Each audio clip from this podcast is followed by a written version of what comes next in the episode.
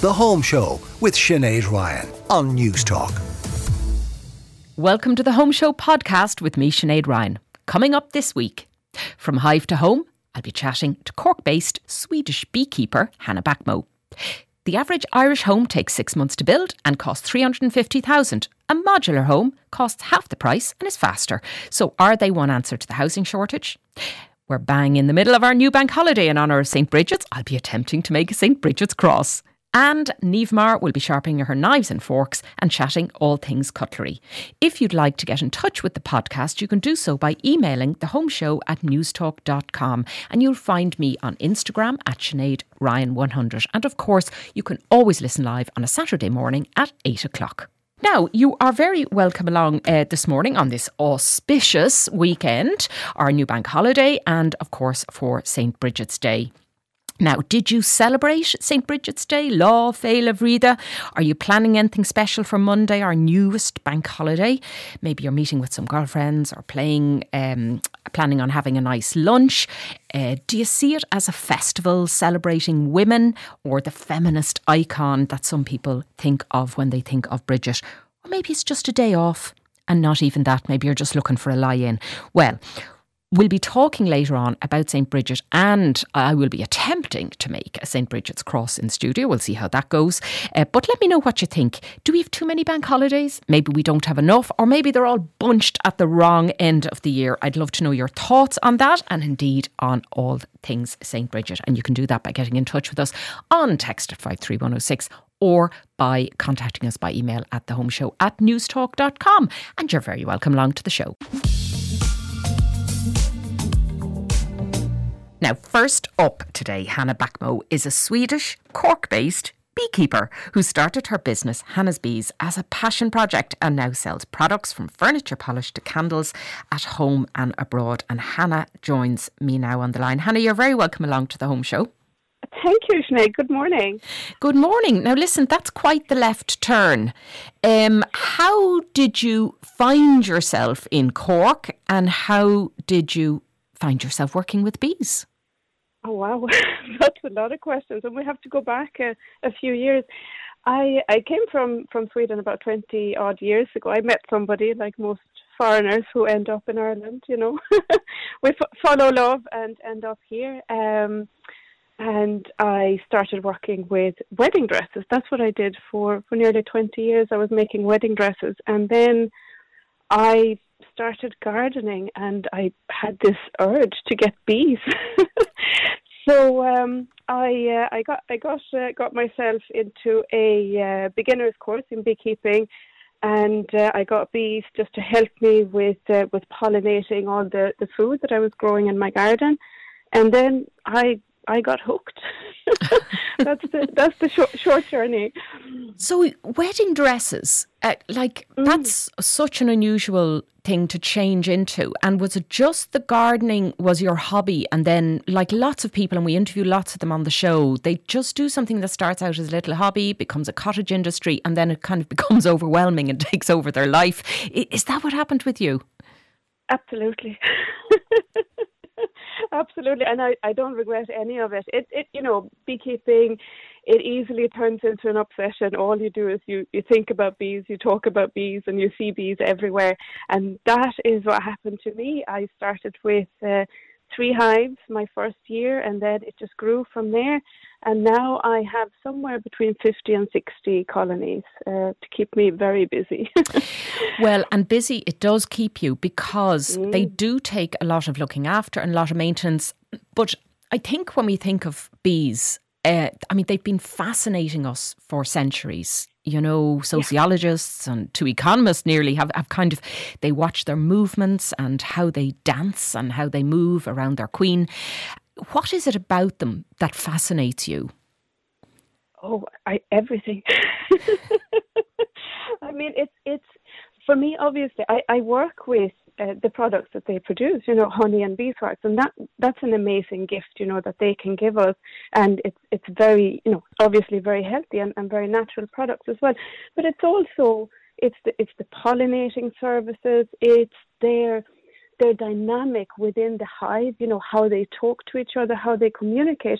And as you said, you know, sociologists, they'd be looking at how do bees uh, make decisions. You know, they don't make decisions for themselves. They're not you know, they're not individualistic. They make decisions for the whole group, you know, for, for the best of the group.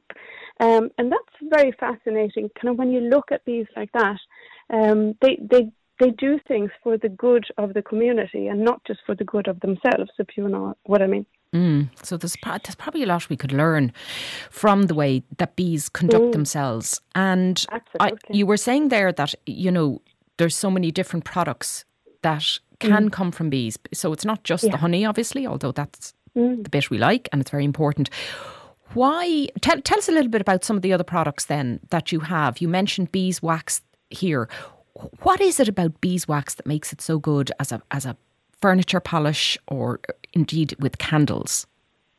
Okay, so uh, first of all, it's it's a completely natural product, and the bees to make uh, to make beeswax, the bees eat honey, and then out of glands, uh, wax glands on their abdomen, come tiny little flakes of, of wax, and they process that, and you know, and, and they build it inside in the hive, and, and they put uh, the, the the rear their young in there, and they put the honey in there, and then we process it, and when we process it, we only use water or steam to clean it. We don't use any you know toxic substances. It's it's just it's a pure and natural process, and that also means that the the the product itself is pure and natural. It doesn't contain any toxins, um, and it's it's great for for to use with you know in homes that have you know pets and fam and you know families, kids. Uh, people who are sensitive to, to allergens. And it's something that we've been using for thousands of years. Any bee products, really, honey, beeswax, uh, even propolis.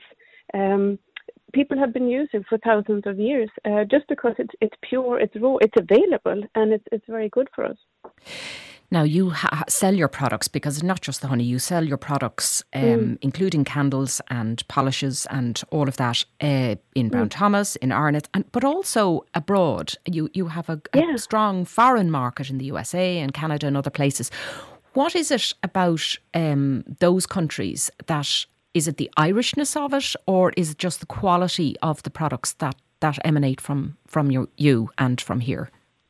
Well, I I would have to say the quality, obviously. but I think you know it has something to do with uh, you know with with the Irish aspect as well. That's obviously uh, going into the states. You know, anything Irish is is, mm. is very very strong. Um, but I, I think you know there is a general movement towards products that are that are more sustainable.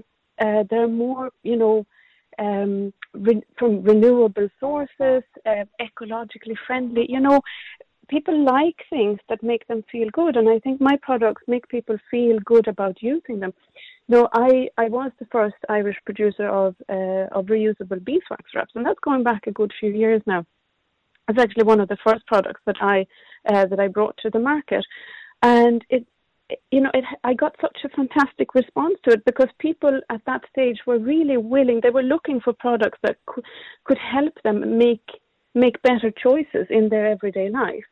Um, and I think that's what we're looking at, especially now when we're, you know, the financial climate is what it is. We're looking for things that you know that make us feel better and uh, trust our choices more. Do you know what I mean? Mm. Um, that um, it, it it it's probably down to the fact that resources are so scarce now um, for us that we just need to make sure that the decisions that we make are are the right ones for mm. us. And I think that my my products are fitting in there um, quite well. I am speaking here on the Home Show with Hanna Backmo, who's a Swedish uh, via Cork beekeeper. Uh, Hanna, when we're talking about bees, of course, we have been hearing, and you're talking there about the whole sustainability and naturalness of it, but we have been warned that in some places, in lots of places, the bee colonies are thinning out, they're dying out because mm. of just the, the, increasing building and, and climate change and all of that. Do you find that um, it is something that you need to propagate where you are in Cork, like that you have to plant certain things in your garden, maybe particular types of plants or flowers that will encourage mm-hmm. the colonies? Yeah, definitely. Um, one thing that I want to say, kind of before we go into the, the, the planting and you know what we can do for the bees, maybe is that you know people worried about bees and, and often as a beekeeper it's something that people often say to you that you know oh i hear the bees are dying or tell me you know what's up you know what what kind of what what threats are are threatening our, our bee colonies and i think that i have to say there that you know our our honeybees are not that much under threat. Okay, At least I don't feel like that as a beekeeper because and this is looking at it from a kind of a financial perspective because there is a commercial value in beekeeping. You know, we, we produce honey, we produce beeswax, and we send them, and we also we keep our colonies. Most of our honeybees are kept in colonies by beekeepers. So that means that we have a chance to look after them. You know, we can see when they get sick uh, and we can deal with them appropriately. Mm. Now, that's not to say that our bees are under a lot of threats because are not under a lot of threats because they are. Um, but I think that what we should be looking at is all the all our native species species of bumblebees and solitary bees, of whom we actually know very little because we haven't been putting the research into those uh, those types of bees uh, as we have into into honeybees because simply they don't have that you know commercial value Mm, um, mm. And I think it, it's really, really important that we're looking at those. Now, obviously, as a beekeeper, you know, I think it's really important that we do what's best for our honeybees as well. Um, but but looking at all our native species of, of bees, and that includes honeybees, bumblebees, and our very, very many uh, solitary bees.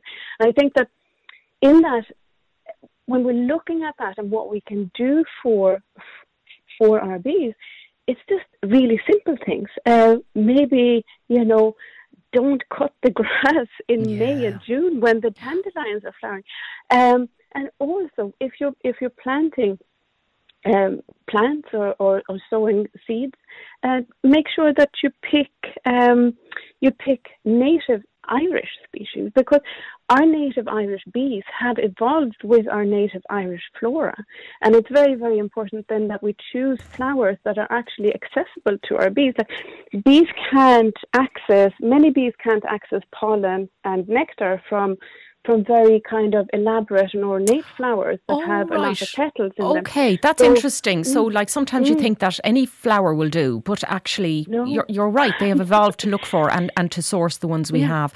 Now, let me ask yeah. you, um, just finally, Hanna. Uh, it's a family affair. Your son is is interested also in what you're doing. He's a little. He, what age is he? He has a he has a beekeeping outfit himself. Does he? It he does. He's six now. Um, but you know, when when when COVID hit and uh, they they closed the the creches in or was it um, March? Yeah, he was three, and uh, my bees were getting ready to get into swarming mode. So he uh, he had no choice. I I got him a bee suit, and he had to come with me. There was a bit of bribery involved, and you know coaxing and threats and all that kind of stuff. But he's a fantastic beekeeper. It's like kids kids are great because they they're not afraid of anything you know? Mm. um he loves spotting spotting the queens and you know picking up the the drones the the boy bees they the drones don't have any stingers so he's not at all afraid of those.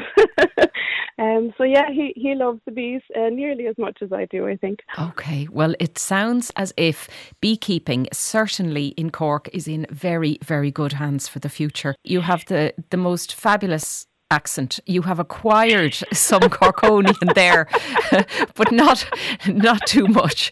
And uh, and congratulations for all that you do. Uh, Hanna is up on Instagram. Just remind us of the Instagram handle. Yeah, Hanna's Bees.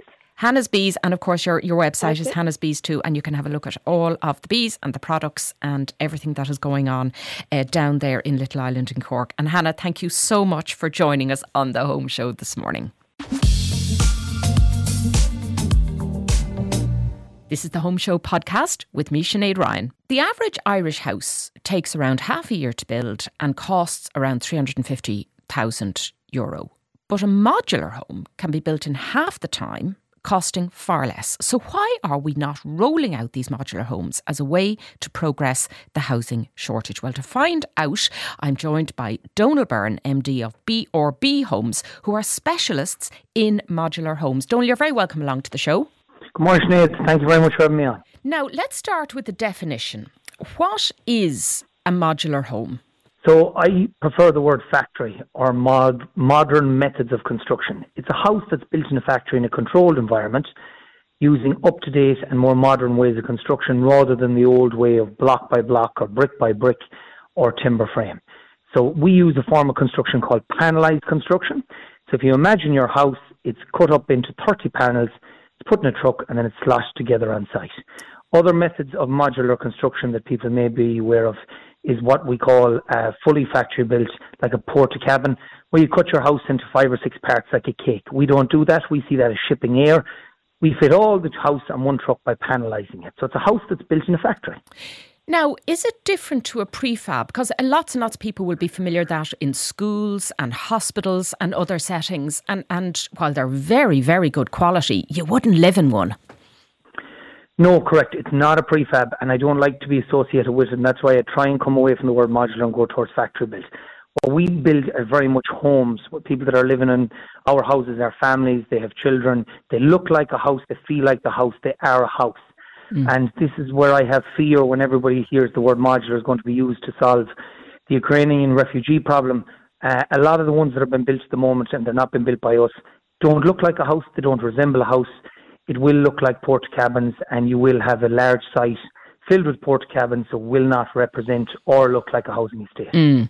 Now, when you're building these homes, these modular homes, I, I mean, I presume the reason that they're cheaper for a start is because all the construction is done off site, and therefore the access that you need on site is for a much shorter period and it can all be brought over in one go.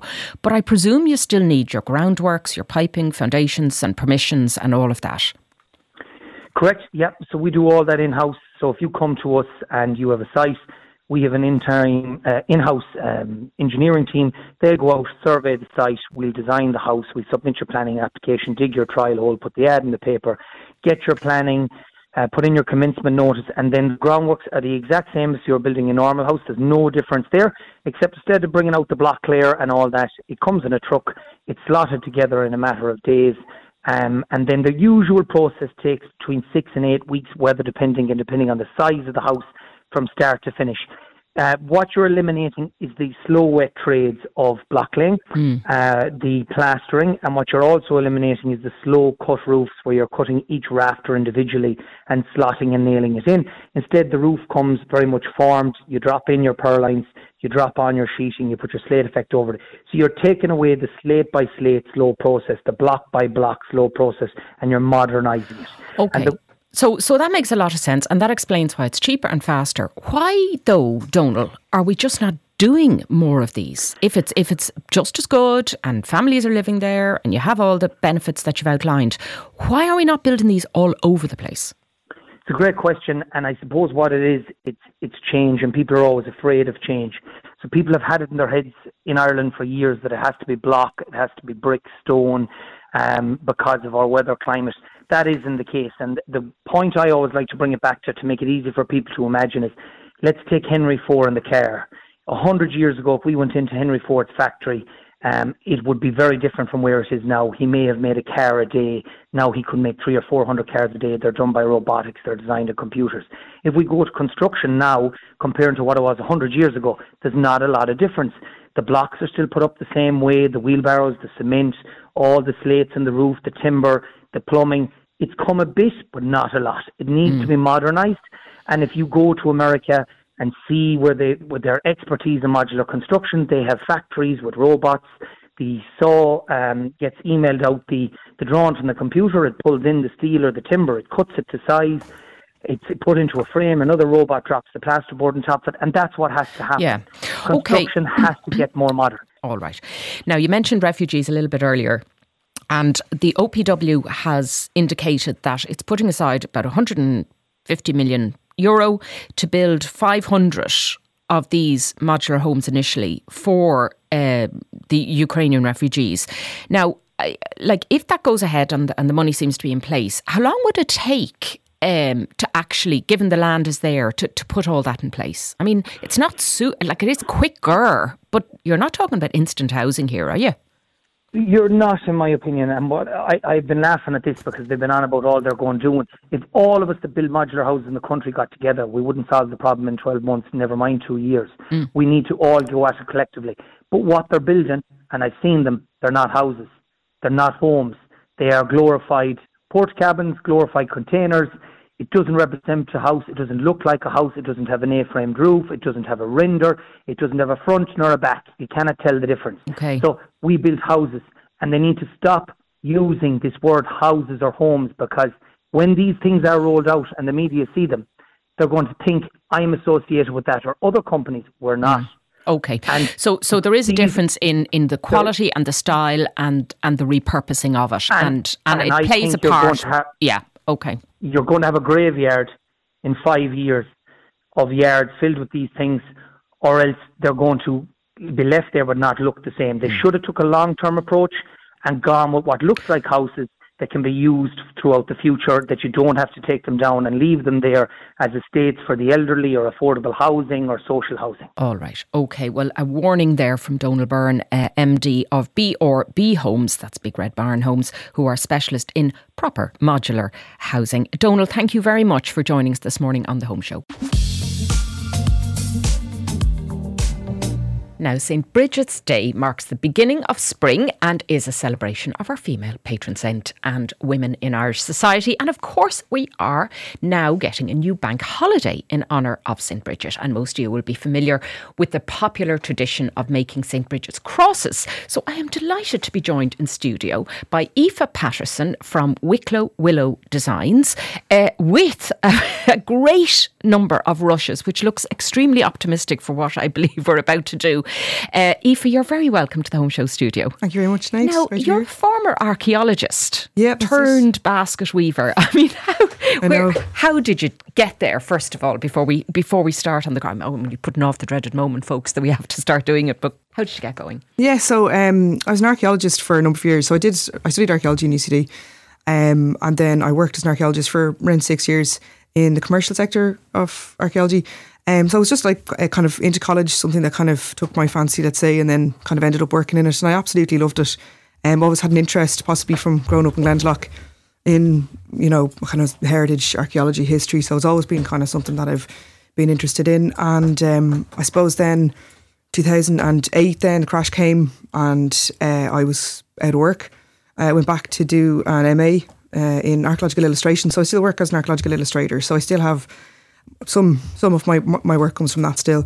Um, but I suppose then it was like I started going 2004, so it's a bit of a kind of a convoluted kind of way around things. But um, yeah, so 2004, I went down with my dad. My dad started going out basket making to a man called Joe Hogan. That's a name that's very familiar mm-hmm. Irish basketry, and a friend of mine. And we went down to him. Um, well, Dad went down first, and he came back with a load of baskets, and I was going, "This is this looks great," you know. And he went down a second year, he came back with a load of baskets. I "The next year, you're going down. I'm definitely going with you." Yeah. So myself my dad went down for years. We started going down, and then when I suppose it was a hobby, it was just a big interest of mine. And then when the crash came, 2008, that's when I decided, okay, well, this masters that I've just done didn't really work out. wasn't the right time to be doing archaeological illustration, I can say. And I said I'll give basket making a go full time. So that's when I started just, I suppose, making baskets, kind of getting more involved and kind of just pursuing it in general, just trying to see if it could work and here we are now. And work it did. Yeah. Because yeah. you are providing all sorts of products, yeah. Uh, basketry products and uh, everything down where you are uh, based in, in Laragh, down in Wicklow. Now, but today, because we are celebrating St. Bridget's, and I know you were telling me before you came in that you have been doing this for the last week. You've been yeah. making a lot of these crosses. So I, I bow to your expertise before we even get started. But you're going to show me yeah. how to make uh, a St. Bridget's Day cross. Now, you have helpfully brought in some absolutely gorgeous examples. And actually, I'm surprised by the different shapes and sizes because I thought there was only one type. Yeah. But in fact, you have three pronged ones that look a bit like. I don't know the Isle of Man symbol. Exactly. Yeah. You have two pronged ones that look like a yeah. like a boomerang. And of course, and oh, and there's even look a six sided one here. So how unusual that is. Uh, so what do we have here in front of us? And how do we get started?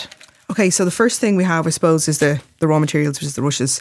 and I harvested these yesterday uh, up on Turlough Hill. Still quite damp. Yeah, so I kept those so outside last out. night in the rain Okay. because otherwise they, they dry up very quickly because Right, they're, they're yeah. full of water and they're fresh. So yeah, you need to kind of keep them a little bit wet before you start Okay. to use them. And um, yeah, you could just uh, kind of they've got them in a, in a bog. So like rushes come from really boggy ground. So that's where you kind of find them, bad ground or very wet ground. Um, and then, as you were saying, we have a few examples of the different crosses that are made from rushes. So crosses in Ireland are made from rushes, but they can also be made from willow. So there's different kind of parts of the country will make different types of crosses, depending, I suppose, on what's available to them, and then also just what they're familiar with. Yeah, and I suppose the heritage and there's a lot of cultural um, history around this, and people would have made, you know, using what materials were on their doorstep. How are we going to get started? Okay, so we'll get going, will we, for the four armed cross? Yeah. So, like you said, that's Let's give it a go. that's the most familiar, the Okay, iconic one. all yeah. right, yeah. So we're going to take one up. in our- one up, right? Yeah. Okay, I have it here. Yeah. You've got it in your left hand there. Okay. Yeah. And then we're going to take a second one up. All right. Okay. Okay. And then holding this one between your finger and your thumb, Yeah. you're going to pinch it. Oh, right. Okay. And you're just going to, yeah, you kind of Okay. feel that kind of, there's a kind of spongy material in the middle of these crosses. Yeah. Yeah. Okay. So when you put it then behind this here, so what you're going to do is you're going to take it, that kind of that part that Yeah. you pinched, Yeah. put it, that's the center of it there, put it at the back of that horizontal one. Right. And then just bend it up towards the ceiling. Oh, I see. Okay. So actually, it, it naturally nearly does it, doesn't it? Yeah, it kind of pinches Okay. it, kind of really holds it. And then the whole thing, the key about making a St. Bridget's cross is that they're they're quite until they're they're made, they just fall apart. So you have hmm. to f- keep it tight. On. okay, so hold on to it. Okay. a warning. You're dead right. Okay, and then we're going to turn it clockwise to our right. Okay. Okay, we're going to get another piece. Any one Right, at all there. okay. They're all well graded and ready to go. So far, mine looks like yours. yeah. okay, so next one. Yeah. Again, each time now you take a rush, you're going to give it a pinch, in the centre. Okay. You're going to put it at the back of the ones that are folded, the ones that are on the right hand side. Oh, here now. Right. Okay. Yeah. So we're going to put it at the back. So you're going to place it at the back of them like this. At the back of it. Oh, I see what you mean. Yeah. Okay. Oh gosh. Okay. Yeah. Now it's a bit fiddly. Right. Yeah. Okay. Yeah. I So need three hands now. You Yeah. don't, but I do. Okay. Right, okay. At the back. Where did I put my pinch? Yeah. There it is. And if you just see here, Yeah. if you're holding it like that and you place it at the back of all of them like that. Oh my God. Right. Okay. Yeah. Okay. And then what you're going to do is, going. yeah, you fold it up to the top. So what you're doing is you're This folding. new one I'm folding. Yeah. And okay. it folds, if you can see there, it kind of folds over the other one. Oh yeah, no, I'm not. Mine isn't linked to anything there, Yeah. so that's what I need Okay. to. Do, I need to do it that way, don't I? Okay, right. Okay. Yeah. Uh, find, find it kind of hard there. That's okay. Yeah. Yeah. yeah. It's a bit tricky. It's one of these tricky, things that, right. yeah. Okay. And then what we're going to do is once we've got that put together, Right. We're going to turn. do another one. yeah. So we've only got three at the moment. So we need to have a fourth arm. okay. So we're going to turn again clockwise. That way? Yeah. Okay. So we have a T shaped. So the opposite way, yeah. Okay. Yeah. Right. So if we're going to hold it like this. Yeah. Oh yeah. Yeah. Right. T-shaped. Okay. Excellent. Yeah. and then take the next one and give Yeah. it a pinch. Okay. Again, on the right hand side at the back. So you see the way it's going at the back of all Yeah. of them. Yeah. And then you turn it And up turn it from the bottom towards the top. Ah, now yeah. I have four. Yeah, we get, yeah, we're good, we're good. So it Well, locks. there we are. And it, it locks that in again. So each one that you add to it, it kind of locks in the previous one. Right. So I can see now there's a pattern forming. So Yeah. the first couple, do you know what? It's not unlike a knitting pattern in the sense that you can you can kind of as long as you can keep the vision in your head about where you're supposed to go with all of them. Yeah. It's a case then of slotting them in and not losing your concentration. no. No. How quickly can you make one of these, do you think? I've never timed myself now. I don't know. Do want- I can put a few in if you'd like to. I'd say you can make them. You you carry on, right? Yeah. I think I've probably come to the end of my St. Bridget's journey, um, Yeah. and I'm sure, absolutely certain nobody will want mine. But these are these are fantastic. So you carry on making yours there, which you're flying along there now. So that's definitely uh, a lot a lot faster than me. What types of baskets are there? Because I know we've heard of the creel and there are uh, skibs, but but tell us the different types. Is it about how they're made or what they're for?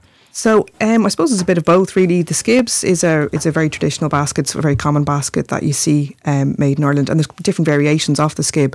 So that's a basket that I'd make quite a lot, and it's very popular. So it's quite a shallow basket, and traditionally it was used for potatoes. So it's kind of a, it's associated hugely with potatoes and all manner of things to do with that.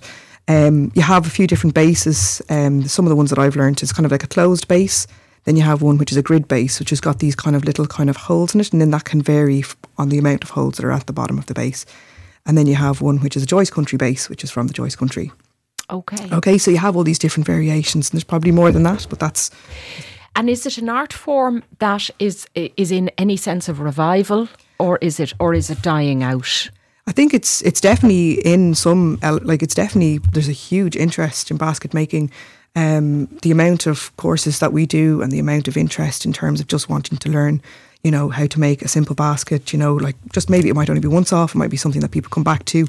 Um, people are definitely using them again with the interest, mm. I suppose, massive interest in kind of organic food and kind of allotments and that kind of thing, you know. So people like to have a basket for that. So people have baskets for different reasons. Um, but I think also people like to invest in in local businesses and local crafts. So I mean, it's a very niche market. It's not something that is. I, like I'm never going to have a, a massive workshop with mm, lots of mm. people mm. working for me like it would have been done with baskets on mass production. Uh, so it's very much like you know people a, a bespoke product for for our business.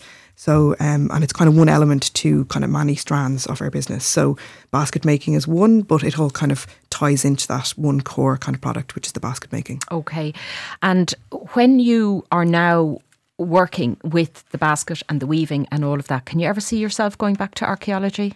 Um, no, I'm never going to go back to what I was doing before. I worked as a field archaeologist, as um, in in the commercial sector of archaeology, where I was excavating and um, features on a kind of a daily basis. Um, so I'll never go back to that. It was, it was I loved it, but I suppose it has a, a place and time for me in terms of where I'm at. you at. found your passion. Yeah, well, I love basket making. It's now, absolutely I. I clearly have not made a great deal of my uh, Brigid's Cross. I think I need a lot more practice. But for anybody who's interested in the basket weaving, you are working with workshops and people who can come down and have a look at what you're doing and give it a go themselves? Yeah, so I do courses in basket making. So you asked me there a few minutes ago the kind of you know baskets that I make. So a lot of people come down to me kind of on one day, two day, kind of three day courses where they make um, log baskets or they make kind of skibs, shopping baskets, creels. Um, I do a lot of sculptural workshops as well.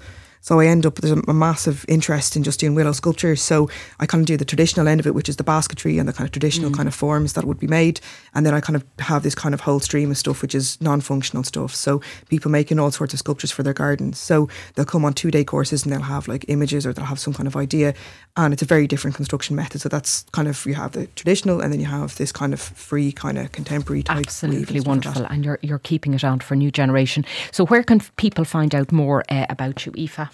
Yeah, so wicklowwillow.ie is our website, and then we you can book courses on our website. Okay, so and you have, a, you have a workshop running uh, this weekend on Sunday, uh, tomorrow, and Monday. Yeah, that's yeah? it. Tomorrow, Monday, we're in uh, Beyond the Trees in Avondale.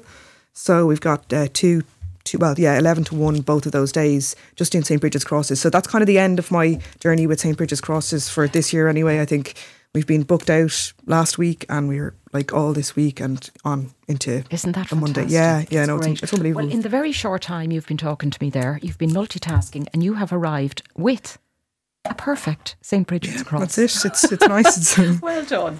It's it looks absolutely marvelous. Uh, I'm going to put a picture up now. Uh, to let everybody else have a look at what you're doing now, and you're just tying it off now and finishing it, and that is absolutely marvellous. Uh, Aoife Patterson from Wicklow Willow Thank you so much. Yeah, it's really good. the it's great to be on. Of Brigid's Crosses. You're welcome back to the Home Show podcast. As always, you can get your questions into us or email us at any time at thehomeshow at newstalk.com. We are joined once again by Niamh Maher from the journal.ie. Niamh, you're very welcome back to studio. You are here to talk about all things cutlery. We did an item a few weeks back on mugs and we got photographs of mugs and favourite mugs and least favourite mugs and pictures of mugs and Love all that. that kind of thing. So we thought, do you know what? Uh, the other thing that, of course, everybody has in their kitchen and everybody has favourites of. Yeah is cutlery. Absolutely. I love that you got such a good reaction to the mug one because I was I was thinking about it and do you know what it is? It's the everyday items I think that people have the biggest connections to. And cutlery is one of those things. I mean, mm. I think sometimes people can think of it as potentially not the sexiest thing to talk about, but it's important. Oh, it's important, There's Sinead. Nothing turns me off a restaurant more than than kind of fa- weird cutlery that I can't, I'm not comfortable using. Do you know, round handled things, for instance, drive me completely potty. Yeah, but exactly. anyway, let's start with a little bit of a history lesson. How did we get from Neanderthal man using their hands up to, you know, silver service. Well, this is it. I, I, I was really excited when you kind of said to me, why don't you go and do a bit of shopping around cutlery? Because I was thinking, do you know what I don't know a lot about? I don't know a lot about the history of cutlery. So I went all the way back and did a little bit of research. And you're dead right. The first cutlery that any of us used was our hands, of course. And actually, a lot of cultures still around the world still do use their hands. I mean, fingers it has the natural scoop method, which uh, is good. And actually, some uh, some places in the world believe that it has some good health benefits as well because of finger flora. Now, I don't really want posh way of saying germs. Yeah. it's what's under your nails, to be honest with you. Okay. So if we were to maybe park the finger flora for a moment. Babies and, uh, use their hands. absolutely. I, mean, we I encourage it, don't we? Exactly, definitely. And there's like Ayurvedic elements to eating, which ties into kind of ancient scripture when it comes to the sensory experience of eating. So bringing that through to actually how we use cutlery today, you know, it really does affect the way in which we consume our food. And they do say that it should be a sensory, sensory rather experience. Now, the thing is, knives and spoons, they were the first. So, literally a thousand BC, before forks were even a glint in the eye, there were knives and spoons. Blades were used as tools going all the way back to the Paleolithic times. But of course, they weren't necessarily used for food, they were used for cutting things, I don't know, hunting, all the Paleolithic things that people did back then. Um, but eating with them was definitely new. They started to do it around 1000 BC with iron knives. Now, of course, you're using iron, it's going to have an effect on the taste. Mm. So eventually, let's skip forward to Roman times, and they started to use different cutlery which came into play, different metals such as bronze, pewter, and silver. And also in Roman times, they started to think about the aesthetic of cutlery mm, as well. Decorating which is it and making it look nice. And maybe as a, a kind of status symbol, if you had all that available for your guests, it beat a dagger on a board every day of the week. Exactly. And that's when forks came into play as well. So, I mean, that's the thing that I think it obviously has a huge history. Um, but I think when people started to consider the aesthetics of it was when it became, you know, a really important part of everyday life.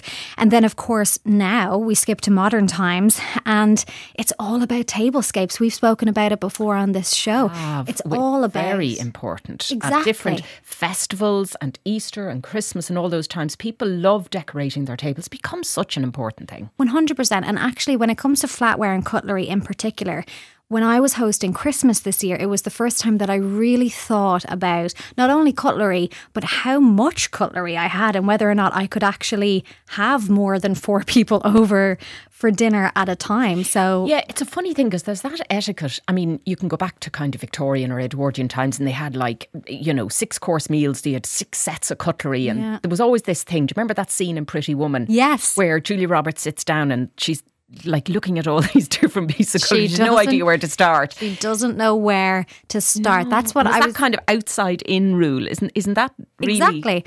Well, pretty much any romantic comedy they they seem to do a bit on the intimidating factor of cutlery and of flatware as in you have somebody sitting there, they're intimidated by the general sense of what's happening at the dinner and they don't know where to start mm, mm. with their cutlery. So we have got more casual of yeah. late and and I would kind of venture in the last maybe 20, 30 years, it's okay to have people for dinner and just have one set of just one knife, one fork, and one spoon, isn't it? 100%. You know, I was looking up all the different types of cutlery and flatware that you can have. And to be honest with you, it was a little bit overwhelming. And you don't need all of those types of cutlery, especially if you're hosting a dinner party. Like running through some of the different ones, you've got your dinner fork, your salad fork, your dessert fork.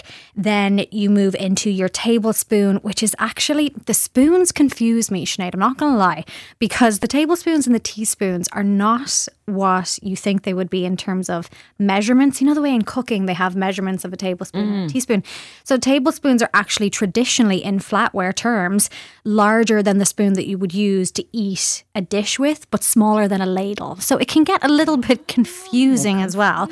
And also, I mean, at dessert, does anybody at home on their own have a fork and a spoon to eat their dessert with? I mean, you don't. You just I mean, grab whatever's nearest. I honestly, I, I would be more of a finger food when it comes comes to dessert as well. Exactly. Bring on the bring on the flora. Exactly. Now you went and off and had a little look mm. um, at. Uh, trends. Now, Yeah. Look, okay, so trends. A fork's a fork's fork. Fork is a fork is Is a it not, Niamh? A fork is a fork is a fork. But what you'll start to see is people really focusing on the way in which their cutlery looks. So I actually found a really nice piece in Vogue that was talking about the different trends when it comes to cutlery. And so you've got gold is a big trend at the moment, matte flatware as well is a big trend, and black is a big trend as well. So I'll go into a bit of detail. Yeah, black. So it's kind of the more edgier and the more dramatic, and you can go for lots of different styles of black cutlery as well curved, cylindrical, teardrop as well, which is kind of a more classic one. Um, the matte flatware I love. But I have to say, I'm also a fan of things that are easy. And sometimes with the mat, you need to be cautious about how you're washing, Washing it as well. Yeah, because it's made of metal, I Ex- presume, as well. Exactly, Yeah. absolutely. Um, but the matte flatware, I think, brings a sophistication to it. It has kind of a modern farmhouse vibe as well, which I love. And you can get matte in yellow gold as well as silver, copper, charcoal as well as beautiful rose gold. Oh, bury me with matte cutlery, Sinead. um, and then gold, of course. I mean, you want to really impress people when they're coming over. Have a little glint of gold on your table. Why not? So yellow gold is a big style trend at the moment. Flatware, it, it kind of feels it feels fresh, but it also feels very traditional. Like I mentioned, you can get them in very traditional shapes and you can get really nice handles with high polish finish as well with gold. So I think gold is a big trend when it comes to cutlery. And of course, the cutlery set or the cutlery canteen is the traditional wedding present, isn't it? oh, yes. And and people like now remember when I got married a million years ago, um, the the cutlery canteen, you know that king's head kind Yeah. of silver, uh, the Newbridge kind of that that was Yeah. really not only the most popular, it was kind of pretty much the only one that you'd Yeah. you'd ever give as a gift. That's all changed now, but people still like getting it. Absolutely. That's one of my picks, actually. That's one of my picks when I went shopping. And also, I was gifted Newbridge silver. Yeah. As cutlery for my wedding, and I used it at Christmas as well because I was like, "We only have four knives.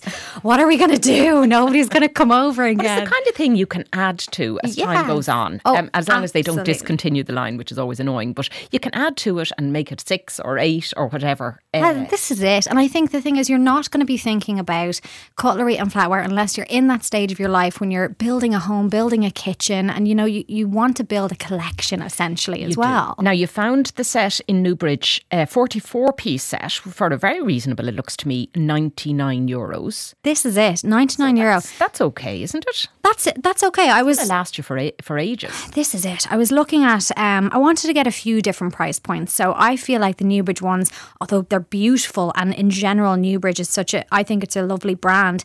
Uh, in comparison to the higher priced one, we would say it's middle of the road. But a 44 piece gift pack for 99 euro is very reasonable. Uh, it's something that, as having received it myself, it's great as an addition because as we mentioned earlier, it can be a little bit intimidating. You get everything with this. You get all the knives, all the forks, all the spoons, all the desserts, coffee spoons, everything that you need that you won't think of. You'll get in that Okay. Newbridge set, which is fantastic. Now, if you wa- were prepared to blow the budget and you've been inspired and you love your cutlery, what? Uh, where did you go? I Where did you found- find a nice piece. I found a really delightful piece, a Christofle 24 piece flatware set. Lovely. Um, 2,938 euro, Sinead. Stay with me though, because it's 18 karat rose gold, silver plated, polished finish. You get six table forks, six table knives, six tablespoons, coffee spoons, uh, specially formulated. Cleaning products will be needed if you're going to spend three grand on your cutlery, but it's beautiful and I would say it's worth it. and do not let your kids near it. Niamh you never fail to impress us. Just when I think I found the most expensive thing, you blow it out of the water. Niamh from the journal.ie. Thank you for shopping for us again this week and all things to do with cutlery and let us know what your favourite cutlery is, folks, uh, and whether you would spend two and a half, three thousand euros on, on a canteen. Well, listen, that is all we have time for uh, this week. Thanks for listening to the Home Show podcast. I'm Sinead Ryan. If you'd like to get involved with the podcast, maybe you have a question for us or a topic you'd like us to cover on the Home Show, or maybe you're a designer and would like to share some work with us, well, then don't forget you can drop us an email at any time during the week at thehomeshow at newstalk.com. You can also listen to the Home Show live every Saturday morning from 8 till 9 a.m. Thank you to Aoife Breen producing, on sound Stephen McClune and Peter Malloy. The Home Show with Sinead Ryan. Saturday morning at 8 on Newstalk.